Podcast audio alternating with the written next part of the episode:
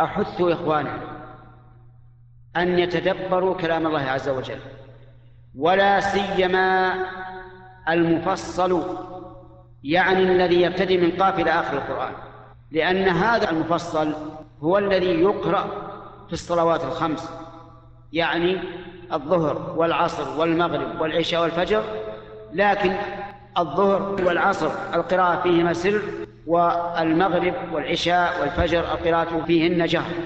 جوال الشيخ ابن عثيمين رحمه الله تعالى إشراقة علم وبوابة فقه.